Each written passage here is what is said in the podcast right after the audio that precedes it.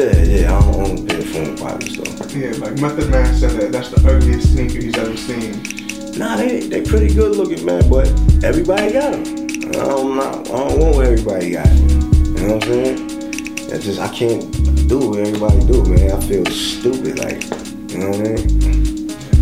Like so, like going back, uh, it's like the '90s. Where do you remember like getting an old school pair of original Jordans?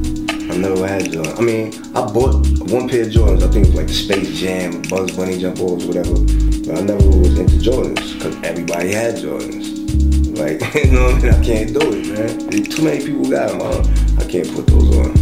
You know what I mean? Uh, I'm more, I'm very exclusive when it comes to sneakers. Like back in the day, though, what did that? You know, growing up, I ain't know no better. But now I'm older and I know, hold up, man. 80 million people got those on. Why, I want, why do I want them on my feet? I want to be different. You know what I'm saying?